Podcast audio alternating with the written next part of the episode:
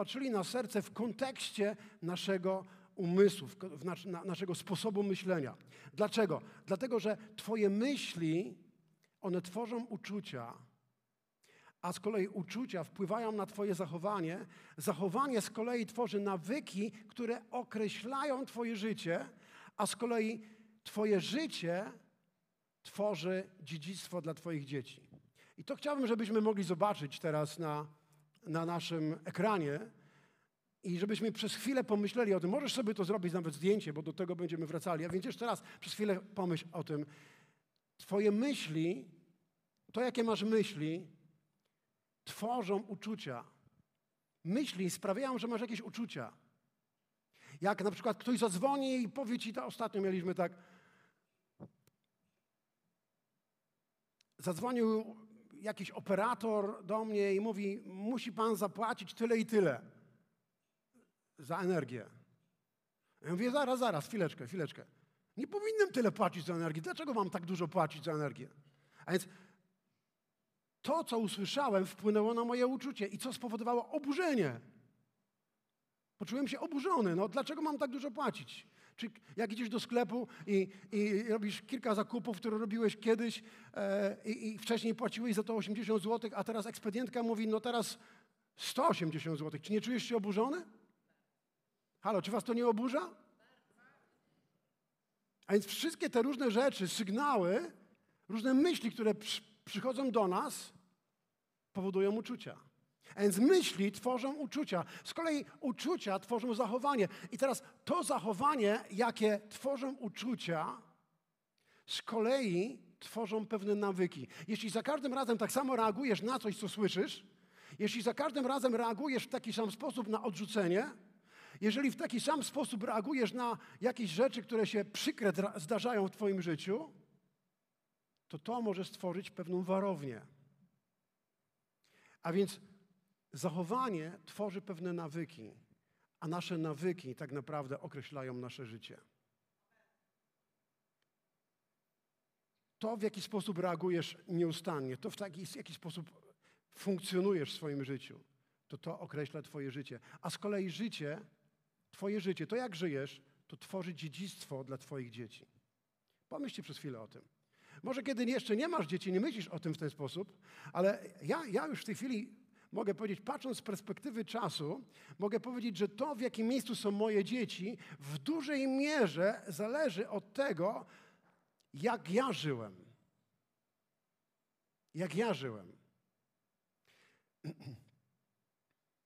Co one widziały we mnie jakie były moje nawyki, jak reagowałem na różne rzeczy, które się pojawiały w życiu. Czy one mnie widziały na kolanach modlącego się? Czy one, mnie, czy one widziały, że nasz dom jest otwarty i tam ciągle są ludzie? Bo rzeczy, które dzieci będą widziały w Twoim życiu, one będą powielały zazwyczaj.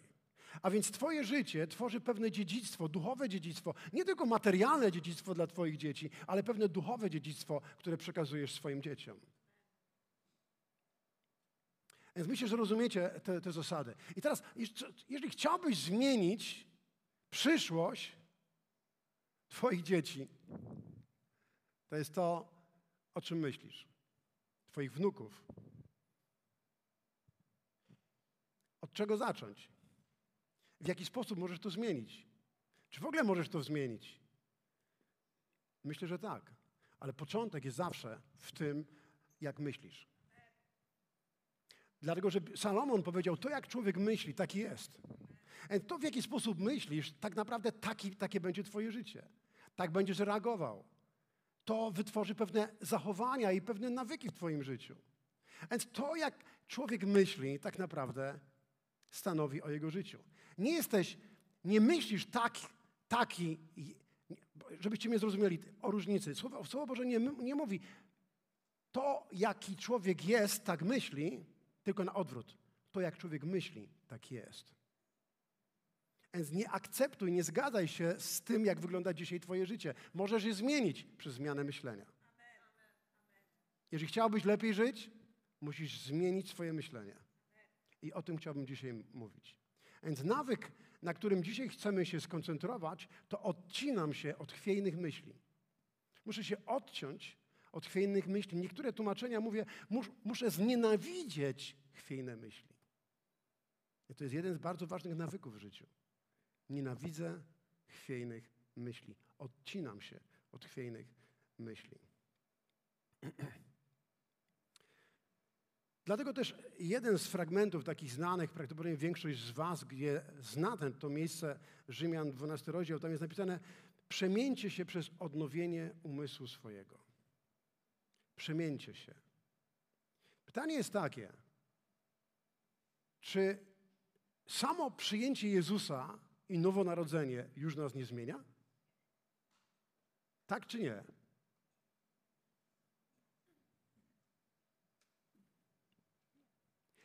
daje ci pewną możliwość, jakby stwarza pewną możliwość duchową, aby zmienić całe swoje życie. Ale ono samo w sobie tak naprawdę nie jest gwarantem tego, że Twoje życie już będzie pełne sukcesu. To, jak będziesz żył, czy będziesz miał zwycięstwa w swoim życiu, w dużej mierze to zależy od Twojego sposobu myślenia, od tego, czy będziesz odnawiał swój umysł. Przemieńcie się przez odnowienie umysłu swojego. A więc zmiana tak naprawdę nie przychodzi przez to, na przykład, co masz w swoim życiu, ale przez to raczej, kim się stajesz w swoim życiu. Wiesz, że pieniądze tak naprawdę nie zmieniają naszego życia, a więc zmiana nie przychodzi przez to, ile masz pieniędzy, ale przez to, jak myślisz. Natomiast często to, czy posiadasz środki w Twoim życiu i pieniądze, może być tylko produktem tego, jak myślisz. Dlatego, że jest ogromna różnica między tym, jak myślą bogaci ludzie, a jak myślą biedni ludzie. Czasami możesz dać bogatemu, ktoś może wygrać w to do lotka, ale okazuje się w bardzo szybkim czasie jest dokładnie w tym samym miejscu, w którym był. Bo on nie nauczył się zarządzać tym, co ma, a więc nie, nie zmienił swojego myślenia odnośnie pieniędzy. A więc pieniądze tak naprawdę nie zmieniają życia człowieka. Przynajmniej nie zmieniają głęboko jego życia. Ale myślenie Twoje może zmienić Twoje życie. Dlatego powinniśmy bardziej skupić się na zmianie sposobu myślenia niż na zdobywaniu pieniędzy. Kiedy w rzeczywistości wielu ludzi bardziej skupia się na zdobywaniu pieniędzy i nie mają czasu na zdobywaniu, na zdobywaniu wiedzy i na zmianę myślenia. Próbujesz kogoś zaprosić na grupę uczniowską i mówisz, słuchaj, będziemy się spotykali raz w tygodniu Będziemy pracowali nad zmianą myślenia, nad duchowym wzrostem, będziemy rozważali razem wspólnie Słowo Boże i będziemy uczyli się pewnych zasad. A ta osoba mówi, wiesz co, ja nie mam, nie mam czasu na takie spotkania, bo ja muszę zarabiać pieniądze. I spotykasz go za 3-4 lata i on jest w takim samej dziurze, jaki był, bez względu ile on ma, to tak patrzysz na niego i widzisz, że jego życie jest słabe, jego małżeństwo jest słabe, jego relacje są słabe, jego dzieci też są słuchowo słabe. I okazuje się, że tak naprawdę czym więcej nawet pracujesz, to nie ma to żadnego wpływu na to, jak żyjesz. Zauważyliście, że tak to funkcjonuje? Dlatego Jezus powiedział, to co potrzebujemy, to musimy zacząć czynić innych uczniami. Nie wiem, czy zauważyliście, że jedna z ostatnich rzeczy, którą Jezus przekazał, prawdopodobnie jedną z najważniejszych, powiedział, idźcie i uczcie przestrzegać wszystkiego, co ja wam przykazałem, czyli przekażcie to, co ja wam do was mówiłem. Jezus zmienił życie swoich uczniów przez zmianę ich myślenia. Jestem przekonany, że właśnie to, to ten czas, który spędzali z Nim, to był czas, w którym, który doświadczyli największej inwestycji w swoje życie. To była zmiana, totalna zmiana ich myślenia. I ci, którzy pozwolili, żeby Jezus zmienił ich myślenie, ci ludzie zapisali się dzisiaj w historii. Jest tylko jedna osoba, która nie zmieniła swojego myślenia, będąc Jezusem. Czy wiecie, który to? Judasz. Chciałbym, żebyśmy przez chwilę przyjrzeli się Judaszowi. Zobaczcie. E, to jest Ewangelia Jana, rozdział 13, werset 2. Trwała wieczerza. Diabeł zasiał już w sercu Judasza, syna Szymona Iskariota, myśl o wydaniu go. Tu jest napisane, że diabeł co zrobił? Zasiał myśl. Powiedzcie ze mną, zasiał. Hmm. Widzisz, myśli są jak ziarna, jak nasiona. Jezus powiedział, wyszedł siewca, aby siać. I kiedy siał, to jedno padło ziarno na drogę i jest napisane, i zaraz przyszedł diabeł i wykradł, skąd to ziarno? Z serca. Zauważcie, Jezus kiedy powiedział o, o tym, gdzie wpada ziarno, to powiedział o sercu. Że diabeł, jego celem jest wykraść ziarno z twojego serca, czyli z twojego umysłu, aby ono się nie ukorzeniło i nie wydało plonu. A więc możesz przyjąć ziarno, które diabeł sieje, a możesz przyjąć ziarno, które Bóg sieje. To od ciebie zależy, którego ziarna będzie więcej w twoim życiu i też od ciebie zależy, czy te ziarna, które Bóg sieje, wydadzą plon. I teraz, gdyby rozumiał tą zasadę, ten nawyk, o którym dzisiaj mówię, odcinam się od chwiejnych myśli. Odcinam się, nienawidzę chwiejnych myśli. To kiedy pojawiłaby się taka myśl, w głowie, w umyśle albo w sercu, bo można powiedzieć, nie tyle w mózgu te myśli się pojawiają, ale w sercu. Bo Jezus powiedział, że nie to kala człowieka, co wchodzi do człowieka, ale to, co wychodzi. I on, Jezus mówi, że to zawsze z człowieka wychodzą złe myśli. A więc zanim jakiś zły zamiar pojawił się i wyszedł albo mm, zamienił się w czyn w Judaszu, wcześniej była myśl. I co on zrobił? On rozmyślał nad tą myślą, którą diabeł zasiał. Nie wiem, czy pamiętacie, jest napisane, że kiedy Maria Magdalena, chyba nie, przepraszam, to nie była Maria, to, to, to Magdalena, to była Maria, ale to była siostra Marty i Łazarza. I kiedy, kiedy ona wylała olejek, który był warty 300, 300 denarów, prawie rocznej pensji, to Judasz się oburzył i powiedział, na co ta strata? Jak, jaki miał problem Judasz? Co było jego warownią? Chciwość. Jego warownią była chciwość. On był, on był pochłonięty, mimo że był z Jezusem trzy lata, on był ciągle pochłonięty innymi pragnieniami. Jego najsilniejsze myśli, które kierowały jego życiem, to nie były myśli królestwa, ale to były myśli, aby mieć więcej. A więc jego poczucie wartości i jego sens życia był związany z pieniędzmi. Kiedy Jezus chciał zmienić jego życie, aby jego sens życia, jego wartości były związane z nim, z Jezusem i z jego królestwem. A więc czytamy, że diabeł zasiał tą myśl.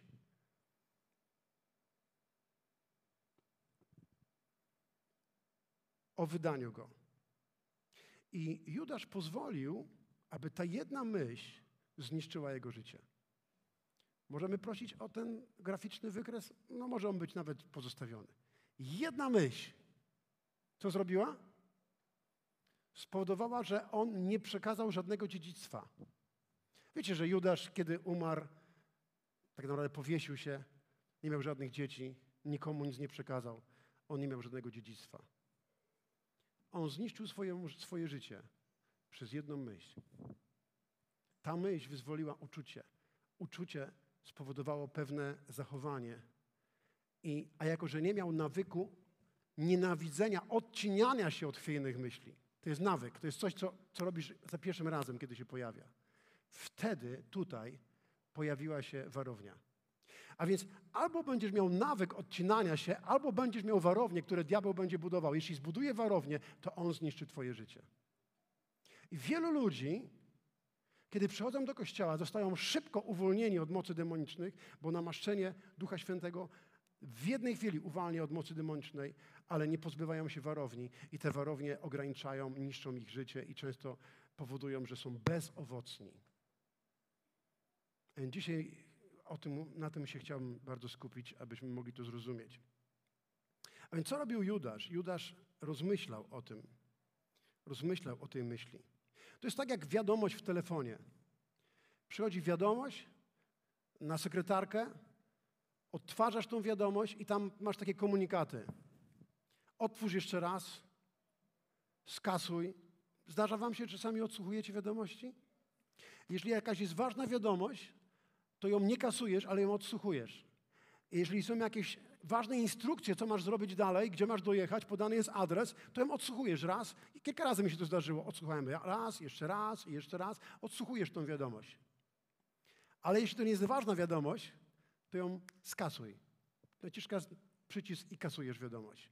I teraz każdy z was musi wyrobić w sobie taki nawyk, albo odsłucham tą wiadomość ponownie i ponownie i ponownie, albo skasuję wiadomość. I teraz, kiedy wiesz, że ta myśl nie jest z Boga, że ona jest destrukcyjna, że ona nie pochodzi od Boga, ale ona pochodzi od diabła. A może niekoniecznie nawet od diabła, może pochodzić z Twojej cielesności. To Ty potrzebujesz po prostu tą myśl odciąć się od niej. Musisz ją znienawidzić, musisz ją skasować po prostu, bo te myśli, one zdecydują o tym, jak będzie wyglądało Twoje życie, bo one wytworzą pewne nawyki. A więc musisz mieć nawyk odcinania się od chwiejnych myśli. Musisz mieć nawyk nienawidzenia takich myśli. I kiedy pojawiła się ta myśl w sercu Judasza, co on zrobił z nią? On ją pielęgnował, rozmyślał. Jest takie miejsce, w którym Jezus mówi w Mateusza 9,14, to jest po tym, jak powiedział, e, sparaliżowano, od, odpuszczone są Twoje grzechy. Pamiętacie, to jest to miejsce, kiedy był sparaliżowany i ludzie tam szemrali, jak on może odpuszczać grzechy, kiedy tylko Bóg może odpuszczać grzechy. A Jezus wtedy mówi, dlaczego hołubicie w sobie złe myśli? I to słowo hołubicie w Grece oznacza rozważać, zastanawiać się, myśleć, medytować. Więc Jezus zadaje pytanie nam dzisiaj, dlaczego hołubicie złe myśli zamiast je skasować. Gdyby Judasz przestał hołubić, miał ten nawyk odcinania się od chwiejnych myśli, od złych myśli, tylko ja od razu je skasował, to myślę, że zapisałby się w historii i stałby się kimś, kto zmienia świat. Przekazałby dziedzictwo. Jego imię byłoby zapamiętane w chwale. A dzisiaj każdy, nikt z nas nie daje swojemu synowi na imię Judasz. Zauważyliście? Jeśli miałby ci się urodzić syn, kto z was chciałby dać mu imię Judasz? Nawet nie tylko, że nie zostawił dziedzictwa, nawet nie chcemy takiego imienia dawać naszym dzieciom. Judasz. Co tak naprawdę to imię wcale nie jest złe. Ono ma dobre znaczenie, ale ono nam się łączy z tym człowiekiem. A więc Judasz hołubił złą myśl i ona wbudowała, wybudowała w jego życiu warownię i ta warownia otworzyła go na moce demoniczne. Bo kiedy popatrzycie dalej na ten fragment Ewangelii Jana, to jest napisane, że potem Jezus podał mu chleb umaczany w winie i wtedy wszedł w niego diabeł.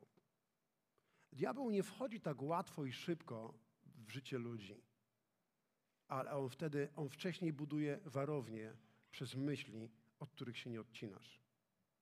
Ja myślę, że gdybyśmy tak zrobili taką analizę tego, jakie są nasze myśli, czy mamy zdrowe myśli, e, jak moglibyśmy zaszeregować nasze myśli, to okazałoby się, że wielu z nas zmaga się z różnymi myślami, które nie pochodzą wcale od Pana Boga.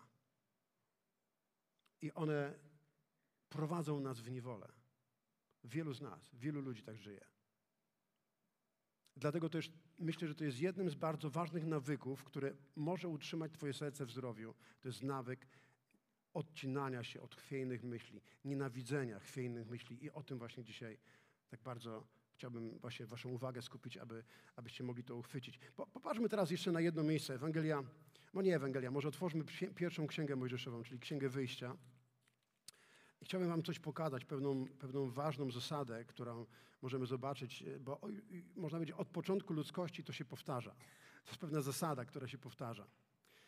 Zobaczcie, nowonarodzenie, ja już to powiedziałem wcześniej, tak naprawdę nie zmienia naszego serca. Ono, może tak, ono nie zmienia naszego umysłu, ale zmienia nasze serce, aby było zdolne wpływać na nasz umysł. Myślę, że tą różnicę za, za chwileczkę zauważycie.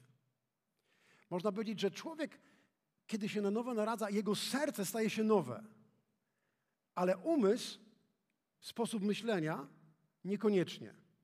Natomiast to nowe serce i zdolność połączenia z Duchem Świętym i rozumienia słowa sprawia, że Twój umysł może zostać również przemieniony i sposób myślenia może być zmieniony. I kiedy Twój sposób myślenia staje się, zostaje przemieniony, wtedy zaczynasz wydawać owoce.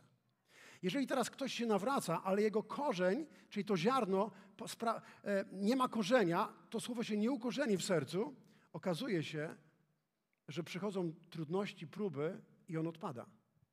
Jeżeli teraz słowo jest międzyciernie, czyli są troski, zmartwienia, uda, bogactwa, te wszystkie rzeczy, to powodują, że słowo jest zagłuszone i co w rezultacie jest napisane? Że nie dochodzisz do dojrzałości i nie wydajesz owocu.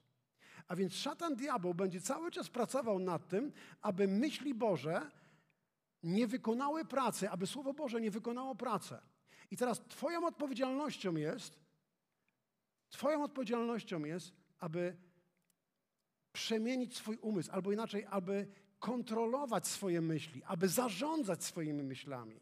Bóg powołał Cię i dał Ci nowe serce i masz autorytet, masz, masz zdolność zarządzania swoimi myślami. Zanim się nawróciłeś, nie mogłeś zarządzać swoimi myślami. Zauważ. Nie byłeś w stanie zarządzać swoimi myślami. Nie byłeś w stanie tak naprawdę poddać je pod wpływ Bożej prawdy. Jezus powiedział: Poznacie prawdę i prawda was wyswobodzi. Co nas wyswobodza? Prawda czy poznanie prawdy? Poznanie prawdy. Ale nie możesz poznać prawdy, jeżeli nie jesteś na nowo narodzony. A więc kiedy jesteś na nowo narodzony, twoje serce zostaje zmienione i wtedy masz objawienie prawdy od Ducha Świętego. Duch Święty daje ci poznanie prawdy i ty musisz pozwolić, aby ta prawda przemieniła twój umysł. A więc jedną z najważniejszych odpowiedzialności to jest zarządzanie naszymi myślami. Jeśli się tego nie nauczymy, a zwykle jest tak, że kiedy wchodzimy w chrześcijaństwo, to nie otrzymujemy to w pakiecie umiejętność zarządzania myślami. Potrzebujemy uczniostwa. Halo, potrzebujemy kogoś, kto nam pomoże w tym. Dlatego mamy grupy domowe. Dlatego to jest tak bardzo ważne, abyś był częścią grupy domowej, abyś był w procesie uczniostwa. Popatrzcie na, na Tymoteusza. Jest napisane o Tymoteuszu. Paweł pisze w drugim liście do Tymoteusza, że Tymoteusz poszedł za jego sposobem życia, za jego dążnościami, za jego celami, za różnymi postawami, które widział w, Pawle. On poszedł za pewnym sposobem myślenia, który widział w życiu Pawła. Popatrzcie na to. Kiedy spędzasz czas z kimś, to poznajesz, jak on myśli. Zauważcie, że to tak dzieje się. A więc Paweł spędzał czas z Tymoteuszem w procesie uczniostwa i on mówi, ty poszedłeś za czym? Za moimi dążnościami, za, za tymi uczuciami, które widziałeś we mnie. I to, te uczucia, które były we mnie miłości do Jezusa, oddania, nienawiści dla grzechu. Paweł mówi tak, z Chrystusem jestem ukrzyżowany i już ja nie żyję, ale żyje we mnie Chrystus. Dalej mówi, przez krzyż świat dla mnie jest ukrzyżowany, a ja dla świata. A więc kiedy spędzał czas Tymoteusz z Pawłem mógł zobaczyć, w jaki sposób w praktyce świat jest ukrzyżowany dla, dla, dla Pawła. I teraz tak, nawracasz się i nie masz grupy domowej. Nawracasz się i nie masz, nie masz nikogo, kto by cię prowadził w uczniostwie. Nawracasz się i nie masz jeszcze tych nawyków, tych zasad, które powodują, że potrafisz się odwrócić od chwiejnych myśli. Co się dzieje? Zazwyczaj w pierwszym roku diabeł cię od, wyeliminuje. I tak bardzo często się dzieje. Nie zdąży się słowo zakorzenić, pojawią się ciernie, i nawet nie upływa rok, dwa, a tej osoby już nie ma. I czasami ja patrzyłem na, na takie wykazy z chrztu. Mieliśmy dwa, byłem tak podekscytowany. 25, 30 osób na chrzcie. 3, 4 razy w roku takie chrzty. Patrzę po paru latach. Tej nie ma, tamtej nie ma, tamtej nie ma, tamtej nie ma. Dlaczego ich nie ma? Przecież ich chrzciliśmy. Przecież przyjęli słowo. Wszyscy słuchali tego samego kazania w niedzielę. Co niedzielę słuchali tego samego nauczania. Przynajmniej jak byli. I co? Słabością Kościoła jest brak uczniostwa albo bardzo słabe uczniostwo. Uczniostwo w zrozumieniu hebrajskim przez relacje w oparciu o to samo nauczanie, które przekazujemy. Nie wiem, czy rozumiecie, o czym mówię. I Paweł mówi: Ty poszedłeś za moimi dążnościami, za moimi uczuciami, za moim sposobem życia, to jak się zachowuję, za, za takimi nawykami, które widziałeś we mnie. Ty widziałeś, w jaki sposób odcinam się od chwiejnych ludzi, jak odcinam się od chwiejnych myśli, jak nienawidzę tych różnych rzeczy. Jak świat umarł dla mnie. Widziałeś to. I mówi, a więc ty poszedłeś za moim sposobem życia. I jakie było dziedzictwo?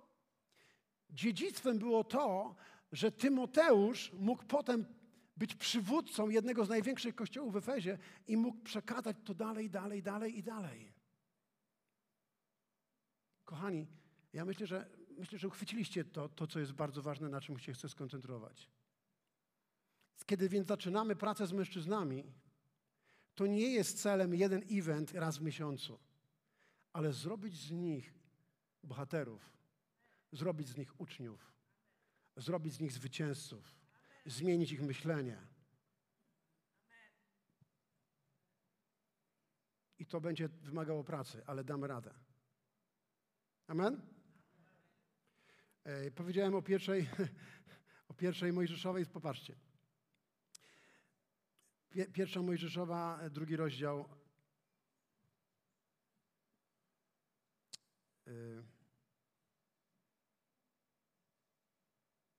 Ósmy werset.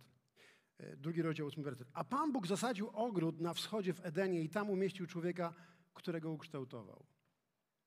I werset teraz popatrzcie, piętnasty. Pan Bóg wziął człowieka i osadził go w ogrodzie Eden, aby ten człowiek uprawiał go i doglądał. I wtedy Pan Bóg przekazał też człowiekowi: Z każdego drzewa tego ogrodu możesz jeść do woli, ale z drzewa poznania dobra i zła spożywać ci nie wolno, bo gdy tylko z niego zjesz, na pewno umrzesz. A więc Bóg przekazał słowo. On był, to ono było wyraźna instrukcja. To nie było coś jednoznaczne. To, dwuznaczne, przepraszam.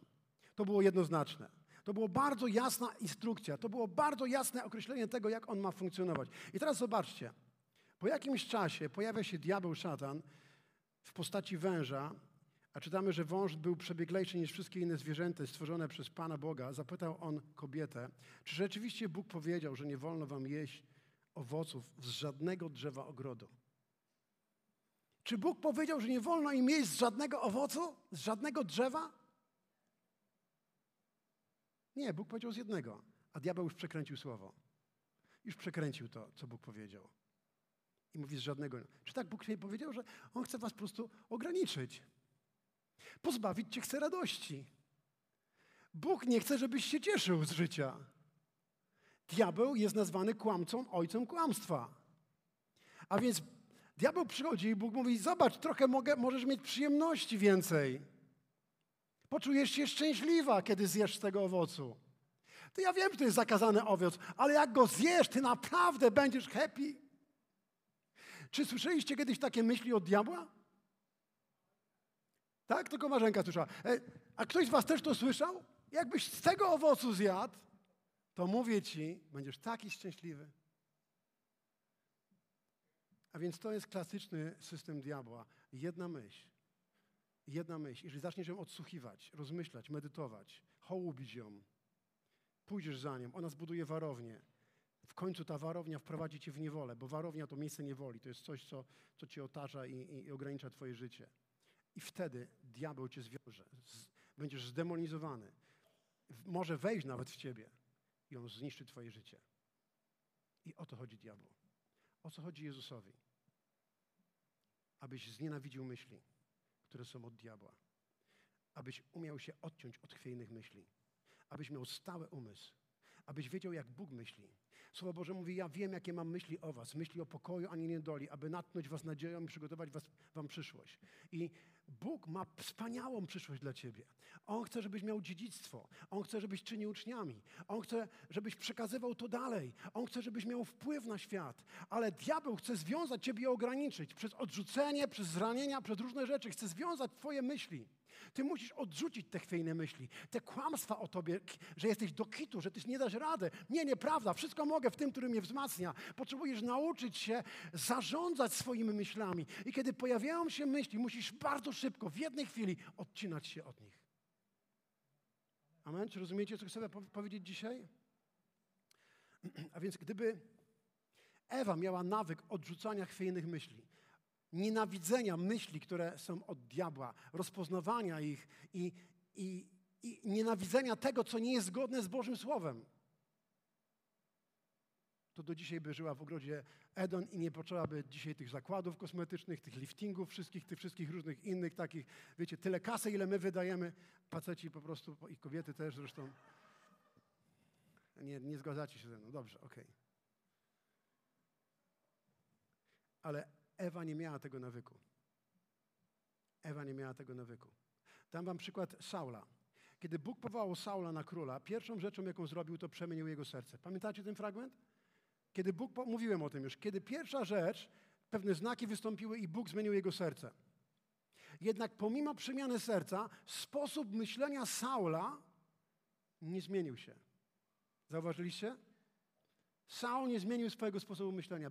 Jak myślał, tak myślał dalej. Co, co widzimy u Saula? Że nadal polegał na sobie, nadal polegał na swojej religijności, chciał zdobyć łaskę od Boga przez jakieś religijne czyny, nadal bał się ludzi, bo żołnierze coś tam zrobili, a on się bał ich i, i, i robił to, co żołnierze mu mówili, co wojownicy mu mówili. Nadal nie dbał o to, aby poznawać Boże Słowo, nadal nie dbał o skrzynię przymierza. Jest napisane, że dopiero Dawid ściągnął skrzynię przymierza, bo to on dbał o obecność Bożą, ale Saul nie dbał o obecność Bożą. A więc on nie zmienił swojego myślenia, nie zmienił swoich zwyczajów, nie zmienił swoich nawyków i dlatego Bóg, jest napisane, zabrał mu Ducha Świętego.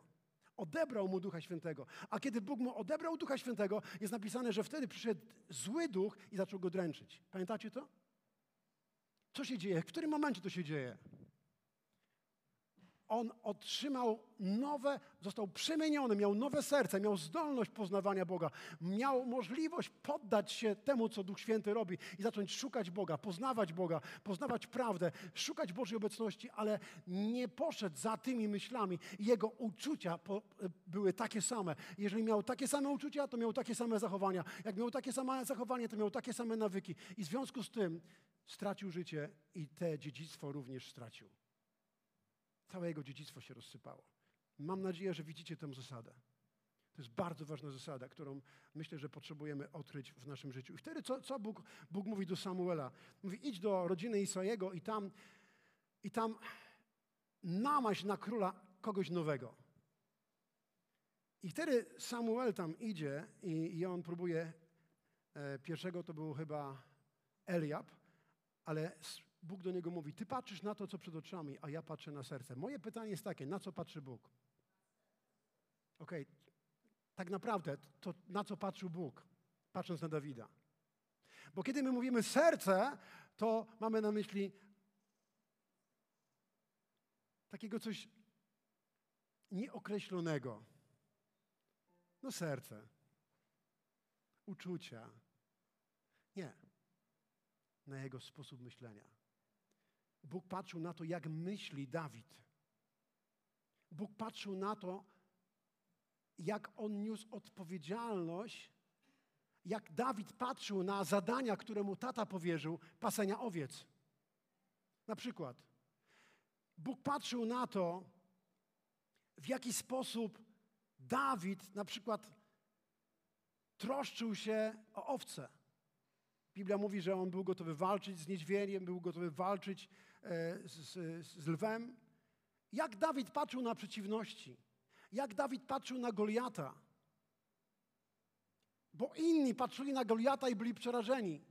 Ale on patrzył na Goliata przez pryzmat Bożej wielkości, a nie przez, nie przez pryzmat wielkości Goliata. A więc Bóg patrzył na niego i, i, i chciał zobaczyć, jak, jak on patrzy, jak on myśli o tym nieobrzezańcu który lży Boga Izraela? Czy jest w nim taka zazdrość o Bożą chwałę? Czy jest w nim taka nienawiść do niesprawiedliwości? Czy w nim jest to pragnienie, aby troszczyć się o Izraela, o owce Pana? Bóg patrzył na jego postawę. W końcu dalej Bóg patrzył na to, jak on zareaguje na, na to, że zły król rzuca dzidą w niego. I zobaczcie, że nigdy Dawid nie odrzucił dzidy w kierunku Saula jak on zareagował na zranienia, czyli Bóg patrzył na to, jak on reaguje w czasie zranień. Bo to, jak myślisz, będzie miało wpływ na to, jak ty zachowasz się, gdy ktoś cię zrani.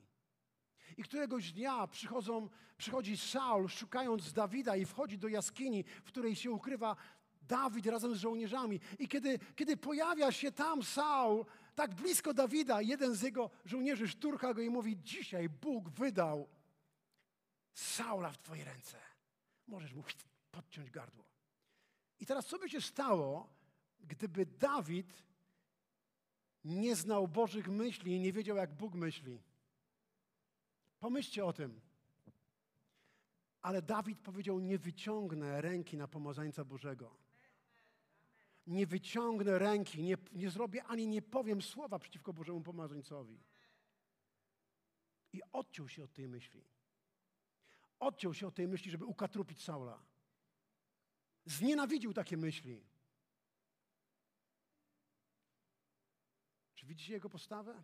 Jaka była jego postawa, kiedy Absalon, kiedy Absalon zbuntował się i wystąpił przeciwko niemu i on musiał uciekać i taki człowiek, który nazywał się Szymei, szedł 30, kiedyś to policzyłem, 34 kilometry do potoku Kidron i cały czas go obrzucał wyzwiskami, krytykował go, śmiał się z niego, opluwał go.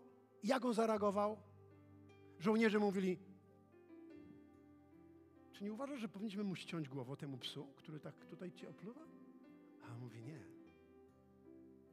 Nie. Bo to Bóg go posłał, aby mnie uniżyć. Bo kiedy się uniżę, poddam się temu uniżeniu, to Bóg mnie wywyższy, a może Bóg mnie wybawi z tego. Zobaczcie, jakie było jego myślenie. Bóg mówi, upatrzyłem sobie Dawida. Dlaczego Bóg opatrzył go? Bo on wiedział, że jego sposób myślenia jest taki, jaki Boga. To, co dało mu zwycięstwo w jego życiu i spowodowało, że on przekazał niesamowite dziedzictwo, bo jest napisane, że był syty dni bogactwa i chwały, jego życie było spełnione, a potem przekazał dziedzictwo Salomonowi. I do dzisiaj wiemy, że Dawid to jest ten, który jest wzorem dla nas, króla Izraela. Dlaczego? Bo potrafił kontrolować swoje myśli. Potrafił odciąć się od złych myśli. Potrafił odciąć się i nienawidzieć złych myśli. I Judasz tego nie zrobił. I hołubił złe myśli, rozmyślał, odsłuchiwał te myśli, a on je od razu skasował. On wiedział, którą myśl jak najszybciej. No nie, no nie, nie, nie zawsze mu się tak udało. Z Betrzebą akurat miał za bardzo rozmyślał o tej myśli. E, to może przy następnej okazji o tym powiem, ale e, kilka razy mu się nie udało, ale potem pokutował. Szczerze i prawdziwie. A więc możemy zobaczyć bardzo ważne zasady na przykładzie Dawida. Umysł Dawida był zakorzeniony w słowie. I dlatego błyskawicznie potrafił podejmować decyzje. Wiedział, jak postąpić. I wiedział, które myśli odrzucić. Bo jego umysł był zakorzeniony w słowie. Amen? On nakłonił swoje serce, aby iść za ustawami Pana, aby przestrzegać ustawy Pana. I potem wiedział już, i ten nawyk, jeden nawyk często wynika z drugiego nawyku. Ale jeśli, jeśli nie masz pierwszego nawyku, to potem będzie ci trudno wprowadzić drugi nawyk. Dlatego zacząłem od pierwszego nawyku. To jest to, że nakłaniam swoje serce do słowa. Z tego nawyku, na tej bazie będziesz mógł odrzucić te, te chwiejne myśli. Bo ty wiesz, jakie są myśli od Pana Boga. Bóg mówi, ja wiem, jakie mam myśli o was, powiedziałem wam to, ale z drugiej strony jeszcze jest napisane tak. Bo myśli moje to nie myśli wasze, a, a, a myśli a, a drogi moje to nie drogi wasze. I jak niebiosa są wyższe od ziemi, tak moje myśli są wyższe od myśli wasze i drogi twoje są myśli wasze. A więc wiesz, one, one nie są takie łatwe do poznania, ale kiedy przemieniasz się przez odnowienie umysłu swojego, masz zwyczaj taki, jesteś w uczniostwie, masz swojego Pawła, albo jesteś Tymoteuszem dla kogoś, albo masz swojego Tymoteusza i, i rozwijasz się w ten sposób, ty będziesz wiedział, które myśli należy odrzucić. Amen? Aleluja. Będziemy już zbliżali się do lądowania. E, otwórzmy jeszcze na moment. Psalm 119 i 113 werset, to z niego pochodzi ten fragment. I tutaj jest napisane: Odcinam się od ludzi chwiejnych, lecz Twoje prawo kocham. A w Biblii Gdańskiej z kolei jest napisane: Nienawidzę chwiejnych myśli, ale miłuję Twoje prawo. I zastanawiałem się tak, kiedy przeczytałem ten fragment w tych różnych tłumaczeniach. Jedne tłumaczenia mówią, że odcinam się od ludzi chwiejnych, lecz Twoje prawo kocham. Nienawidzę chwiejnych myśli, ale miłuję Twoje prawo. Ta druga część tego wersetu, tego, tego wersetu jest spójna, jest taka sama w każdym tłumaczeniu. Ale w pierwszej, w pierwszej części tłumacze przedstawiają jako ludzi chwiejnych albo chwiejnych myśli.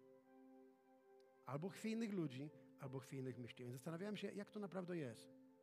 I to, co chciałem Wam przekazać na koniec, to to, że pierwszą rzeczą, który musisz znienawidzieć, to jest własnych chwiejnych myśli.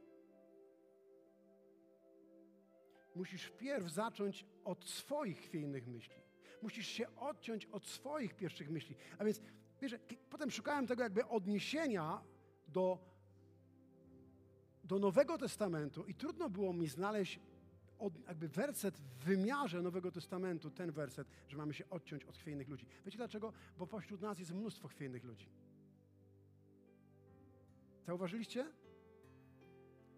Jeżeli żyjesz wśród ludzi tego świata, to zobaczysz, że wielu tych ludzi naprawdę jest chwiejnych i mają złe myśli, a to wynika z tego, że nie znają Pana, nie znają Jezusa. Ale jeśli teraz Ty jesteś wierzącym człowiekiem i widzisz, że w kościele są ludzie, którzy mają chwiejne myśli, czy powinieneś się od nich odciąć, czy pomóc im zmienić ich myślenie i, i pomóc im w uczniostwie? sobie takie pytanie. Odciąć niego? Nie, nie, nie. Czy znasz kogoś w kościele, kto ma chwiejne myśli? O, tak, tak, powinienem się odciąć od niego. Nie, nie, nie. Nie? Może zaproś go, aby mu pomóc. Módl się o niego. Pomóż mu poznać Pana. Pomóż mu, pomóż mu zmienić jego myśli. Bo kiedy zmienisz jego myśli, to może okaże się, że on już nie będzie taki odrzucony, nie będzie miał takich złych uczuć. Bo to, co nas zraża do ludzi, to zazwyczaj ich zachowanie. Ale to zachowanie wypływa z ich uczuć, bo nie radzą sobie z tymi uczuciami, dlatego że nie wiedzą, jak sobie poradzić, bo nie znają Bożych myśli. A więc chciałbym Wam dzisiaj pokazać, jak ta zasada jest spójna z tym, co Bóg do nas mówi dzisiaj do Kościoła o kulturze uczniostwa. Możemy pomóc ludziom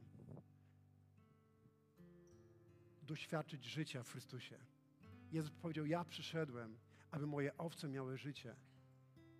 Boże życie, życie w obfitości. Ale diabeł przychodzi, aby co? Aby kraść, wyżynać i wytracać. Jak on to robi? Tak jak z Judaszem. Ale my możemy pomóc ludziom zmienić ich myśli, aby zmieniło się ich życie, bo kiedy zmieni się ich życie, to wtedy wejdą w Boże dziedzictwo. I to jest to, do czego chciałbym Was, Kościele, zachęcić. Mam nadzieję, że mi się udało.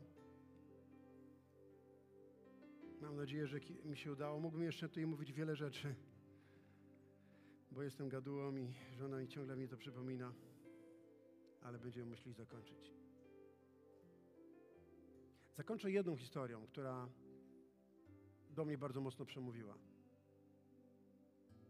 Związana z Dawidem, bo mówiłem sporo o Dawidzie. Kiedy Dawid, może otworzymy sobie drugą Samuelową i ten fragment jeszcze przeczytamy na koniec. Kiedy Dawid uciekał przed Absalomem, pamiętacie tą historię?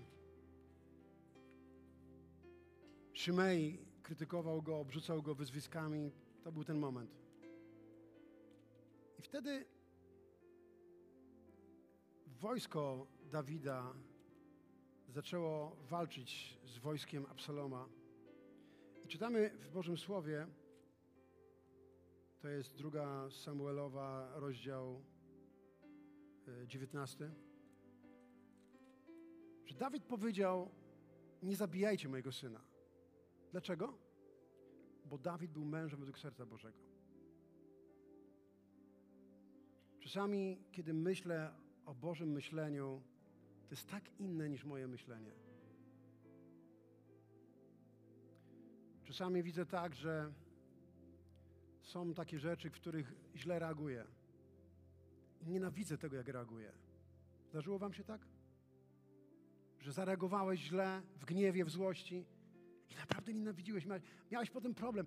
Ja wiem, że można reagując w złości w gniewie bardzo szybko otrzymać to, co chcesz, bo ludzie dla świętego spokoju ci to dadzą, ale potem relacje są zepsute.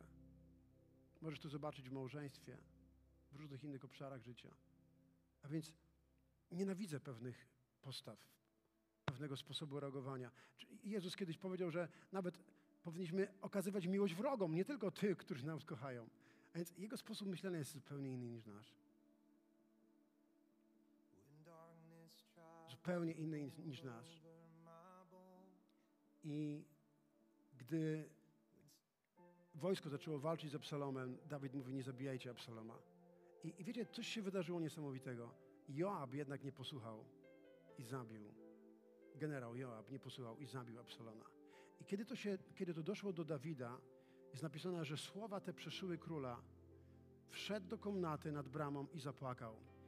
I płakał, synu mój Absalomie, powtarzał, chodząc po komnacie, synu mój, synu mój Absalomie, obym to ja zginął zamiast ciebie, o mój synu, mój synu Absalomie.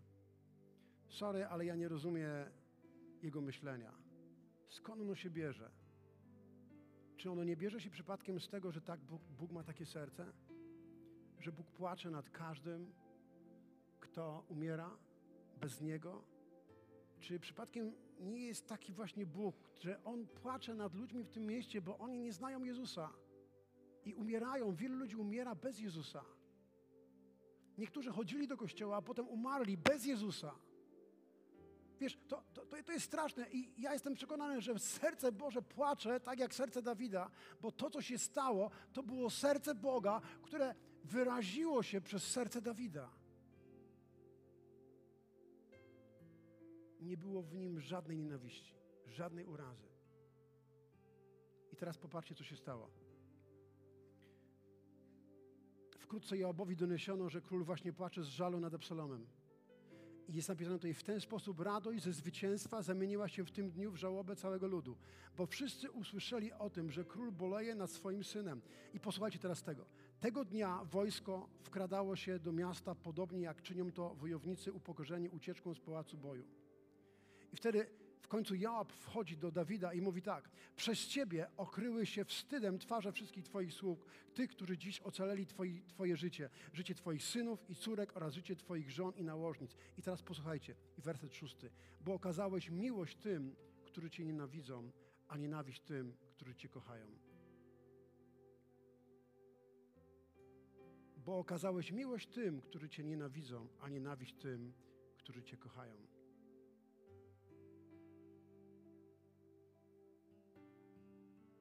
To jest bardzo mocne słowo. Dlatego, że wielu z nas postępuje podobnie jak Dawid w tym przypadku. Nienawidzimy tego, co próbuje nas wyzwolić i kochamy to, co próbuje nas zniszczyć. Jeszcze raz to powtórzę. Bo nienawidzimy tego, co próbuje nas wyzwolić, a kochamy to, co próbuje nas zniszczyć. To jest tragedią naszą. Nie potrafimy rozpoznać, co powinniśmy kochać, a co powinniśmy znienawidzieć. Które, od których rzeczy się odciąć, a za którymi rzeczami pójść. I czasami jest właśnie tak, że zamiast nienawidzieć chwiejnych myśli, to my je hołbimy, rozmyślamy od nich, odsłuchujemy je, pielęgnujemy je. W końcu one budują warownię końcu niszczą nas, zabijają nas i nasze dziedzictwo. Zamiast te złe myśli, które nie powinniśmy kochać, ale znienawidzieć, po prostu powinniśmy się od nich odciąć. Amen? Mam nadzieję, że na grupach domowych i w, ucznie, w grupach uczniowskich i wszystkich innych będziecie mogli porozmyślać o tym i to będzie błogosławieństwem naszego życia. Pamiętaj, aby rozpoznać to, co powinieneś nienawidzieć, a co powinieneś kochać. Musisz wytrenować swój umysł, musisz wytrenować swój, umysł, aby, aby wiedzieć, co należy kochać, a co należy nienawidzieć. Aby przypadkiem nie zrobił, nie popełnił takiego błędu jak Dawid, że nienawidziłeś, nienaw zaczynasz nienawidzić to, co cię próbuje wyzwolić, a kochasz to, co próbuje cię zniszczyć. Panie, dziękujemy Ci za to słowo, Panie. Modlę się, aby to słowo wykonało pracę w naszych umysłach, Panie. Wierzę w to, Panie, że Ty chcesz doprowadzić nas do miejsca, w którym zaczniemy doświadczać pełnego życia w Jezusie. I Panie, wiem, że droga do tego prowadzi przez właściwe myśli, przez to, że będziemy przemienieni przez odnowienie umysłu, że nauczymy się rozpoznawać Boże myśli, że nauczymy się odrzucać złe myśli, że znienawidzimy chwiejne myśli, to, co nie pochodzi od serca Bożego. Ojcze, modlę się o to dzisiaj w imieniu Jezusa i proszę Ciebie, Panie, abyś przemawiał dzisiaj tym słowem do każdego, kto go słuchał, do tego, kto dzisiaj był tutaj czy w internecie. Ojcze, ja dzisiaj modlę się o to dzisiaj, Panie, abyś dał nam zwycięstwo, zwycięstwo nad tymi rzeczami, które nas próbują zniszczyć, abyśmy zaczęli je nienawidzieć, zamiast je kochać. Ojcze, o to się modlę dzisiaj w imieniu Chrystusa Jezusa.